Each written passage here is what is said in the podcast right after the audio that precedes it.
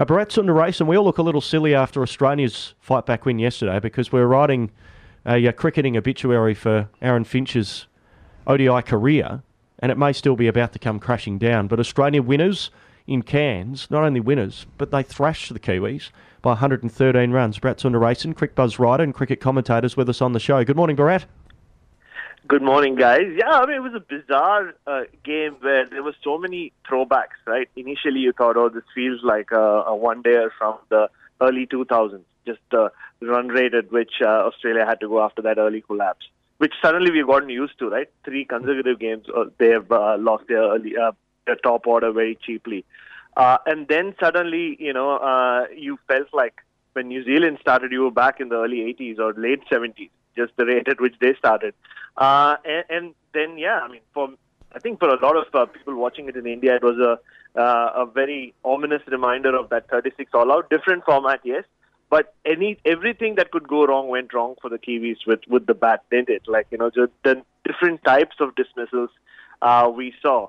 And, and yeah, I mean, you know, as a, if you are Aaron Finch, you want your team to bail you out on a day like that, uh, and they did that, just that. Right, the um, when you look at the scores, you think, oh, the wicket must have been ordinary. Now, I didn't see all of the game, but I just saw bits and pieces, and I thought the wicket seemed okay. I mean, how did you find it? Were, were the the wickets caused by the pitch, or was it just well? You tell me. no, I think the pitch did play a little uh, bit of a role. It was it was one of those slow pitches, and I think modern day batters do struggle. Uh, you know, as much as uh, there's they struggle on wickets where the ball does a bit or seams around. I think the slow pitches really uh, test out uh, the level of skills that maybe don't get tested generally, and that's why no surprises that the guy who was successful with the bat was Steve Smith, uh, who, like Kerry O'Keefe said on commentary, I think is the best slow uh, slow wicket batter in the world right now, or has been for a while now. I mean, you, you've seen his success in the subcontinent across formats. Uh, I think it, it has a lot to do with how late he plays the ball uh, and just his willingness to grit it out. Uh, and you saw a lot of the New Zealand wickets. Uh, they were to shots that, uh, like you know, that you would have they they might have come off on, on a normal pitch, on a pitch where the ball wasn't stopping on them. And there were so many of those catches taken at short mid wicket and short covers. Uh, and even in the Australian innings, uh, you know, uh, both Warner and Finch falling to shots where they were caught at mid off. So I think the pitch did play a part. Uh, and also it tells you about the temperament of the modern day batter. Uh, you know, they just they just struggle to grind and grit it out. Uh, and Steve Smith, that's why has always stood out. Bharat, I mean, it's great Australia won, and everyone's pretty excited. They did that in the first uh, of the series as well, but at both times they were four for 20 odd, five for 40 odd. Uh, is it hiding a problem that needs to be, well, looked at? And I suppose that the, the question is Finch, but that the top order, they can't be happy with that. I mean, they say winning hides all sins, but um, there must be some concern, and you would think there might be have to do some changes. Um, yeah, I mean, uh, there would definitely be concerns. I mean, that's three straight games, uh, even if you count the third ODI against Zimbabwe. The moment the ball started uh, moving around a little, I mean, yes, Trent Boult is, uh, you know, the best in the business for a reason. Uh, but even even someone like Marnus Labuschagne getting out in pretty similar fashion in back-to-back innings uh, does does raise some uh, some questions, I guess. Uh, you know, he's still finding his feet in in this format. Uh, he has been playing it for, a la- for the last couple of years, uh, but he's still not cemented himself in, in that role. Uh, so uh, I think Aaron, which starts with Aaron Finch, yes. Uh, you know, you can after his dismissal yesterday, you can make out it's not just technical. I mean, there was a lot of talk on commentary about his technique. I think it's it's beyond that. There is some sort of, I mean, he's trying to break free, and and and it seems to be impacting his cricket. I think that's why he could get away with it in T20 cricket if he just plays a lot of shots, which is what he tried to do yesterday. And he gets uh, gets Australia off to a flyer, even if he makes 25 of 11. That's a that's a win in T20 cricket, but it doesn't work out in ODI cricket. And I think uh, it, it, that is putting a lot of pressure on the the rest of the top order. But like you said, I mean, the they they can't keep blaming Aaron Finch for them getting out cheaply. Uh, and, and, yeah, I think it is the moving ball. Uh, Trent Boult is uh, creating a lot of problems, and I think the pressure that Trent Boult has created is what uh, is letting Matt Henry and Tim Southee flourish at the other end. Uh, so it'll be interesting to see. They're going to play it on uh, play the third ODI on a fresh pitch. If it is something similar, and I think uh, also I think they're not used to playing uh, cricket at home in August and September as well. So now we know why that is the case. Yeah, and Trent Boult, world class. It's sad that we're not going to see a lot more of him at the international level. He's opted out of a a Cricket New Zealand contract, but you see him bowl like he did last night and even in the first game, and he's one of the best exponents of, of swing bowling we've had in many a year. Bharat Sundaresan's with us, a Cricbuzz writer, cricket commentator. We're discussing Australia's win over New Zealand last night. Uh, we're just talking a bit earlier in the show. We acknowledge New Zealand's a good team. They're a good cricketing nation. They've had some success in recent times, but their inability to beat Australia, is there a mental weakness in New Zealand when they play Australia? Because for a long time now, World Cup finals included, they haven't been able to beat the Aussies. Oh, very much so. And I think it really came uh, across yesterday in, in, their approach approach to batting. I mean, Kane Williamson in particular just got stuck after a while. I mean, he as well. Where, uh, yeah, I guess winning is a habit, right? And when you uh, and, and in these cases, oppositions matter. I mean, it's not the same eleven that uh, they they faced all the time since 2009 when they last won an ODI in Australia. But it definitely plays a role, and I, I think it, you can translate it to Test cricket as well.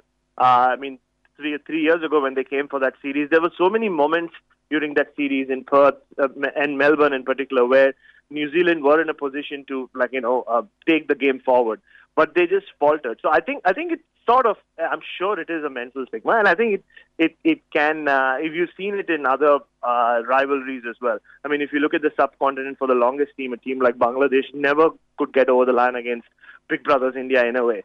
Uh, and I think that's what is uh, impacting New Zealand, uh, and, and, it's surprising. I mean, you would expect a, a Kiwi side who are are renowned to overcome odds, and we've seen them do that in ICC tournaments repeatedly. We saw them win the World Test Championship, and nobody gave them a chance last year. So I am surprised that a team like New Zealand is taking so long to get over it, but it definitely uh, it, it, it, goes beyond what's happening on the field. Hey, Bharat, overnight, uh, the Asia Cup, which has been a brilliant tournament, must be said, there's been some really close matches, and unfortunately, India haven't qualified uh, for the semi finals. They're out. Uh, but a, a, century for Virat Kohli, his first 100 in a long time for India, 122 opening the batting. And then what about Bhuvneshwar Kumar to take five for four with the new ball? I, I know, uh, but also it tells you a lot about uh, how Indians uh, uh look at cricket or how they consume cricket.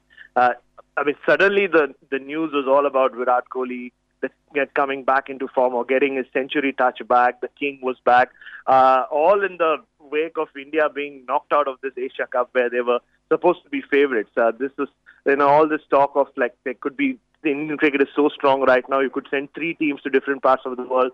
All will come back with titles, or each one of them will. Uh, so it, it, it, was interesting to see just reactions to Virat Kohli's uh, century and yeah, Bhuvneshwar Kumar, who uh, had has had a couple of tough games in this tournament, especially against uh, in the last couple of uh, in the last week or so, uh, coming really good. And, and Bhuvneshwar Kumar, I think uh, I think he lost his way in the middle when he tried. Uh, uh, he fell prey to all this talk of him needing to be slightly quicker to succeed in Test cricket. It, uh, he did get quicker, but it had a huge impact on his on his fitness and his body. And, and it's good to see him kind of find his speed because, like Trent Boult, uh, with that new with that white new ball, he's someone who can give you early wickets in T20 cricket and in one-day cricket. Uh, but I mean, Virat Kohli has also now set the bar and uh, you know, the first thing he did, or I think he spent his entire press conference talking about uh, how uh, his wife's support, and and and it's it's it's good good to hear cricketers talk about their partner's support. But now, uh, you know, he he has set the bar high for post-match press conferences. I think if uh, I think all partners will be waiting to hear uh, from their cricketers or from their partners to hear from their husbands to see, uh, you know, if they get credited for their success like they should. Um, Bharat, I'm interested in your opinion in that the Trent Boult thing. We'll go back to that. The way that he's now not contracted by New Zealand and he's really a gun for hire. Is are we are we seeing the landscape change in the way that players are going to approach it? That maybe there, there won't be long term contracts with their countries and that, and it's it's that well, is it going in a direction where players are just going to be available occasionally for an international match, and uh, or is this just something uh, a bit unusual? Uh, I think uh, we've seen it with New Zealand cricket for a long time, and even before T20 cricket and the IPL. I remember Hamish Marshall was one of the first guys uh, who said, "Look, I'm, I'll make more money in county cricket." This is way back in 2005 or 2006. Uh, and, and New Zealand cricket, I think, have acknowledged the fact that cricket is moving in that direction that you speak about. Where I mean, where uh, I've even heard some uh, people, experts in the field, talk about how in the next five or six years, there there might not be central contracts that mm. players will mm. have with their respective national boards, but central contracts with these franchises, like we see in soccer and in many other sports, uh, and they get released to play in these marquee tournaments. I don't see uh, this as being the death of international cricket. I think the marquee series will still happen. I mean, India and Australia have announced there'll be an extra, they'll be playing an extra test match from this point on. Uh, but that is the direction we're heading in, especially if you are from New Zealand or South Africa or uh, or some of these nations who aren't able to like you know match up with the the money that these players can make elsewhere. So I think New Zealand cricket has been very smart about it.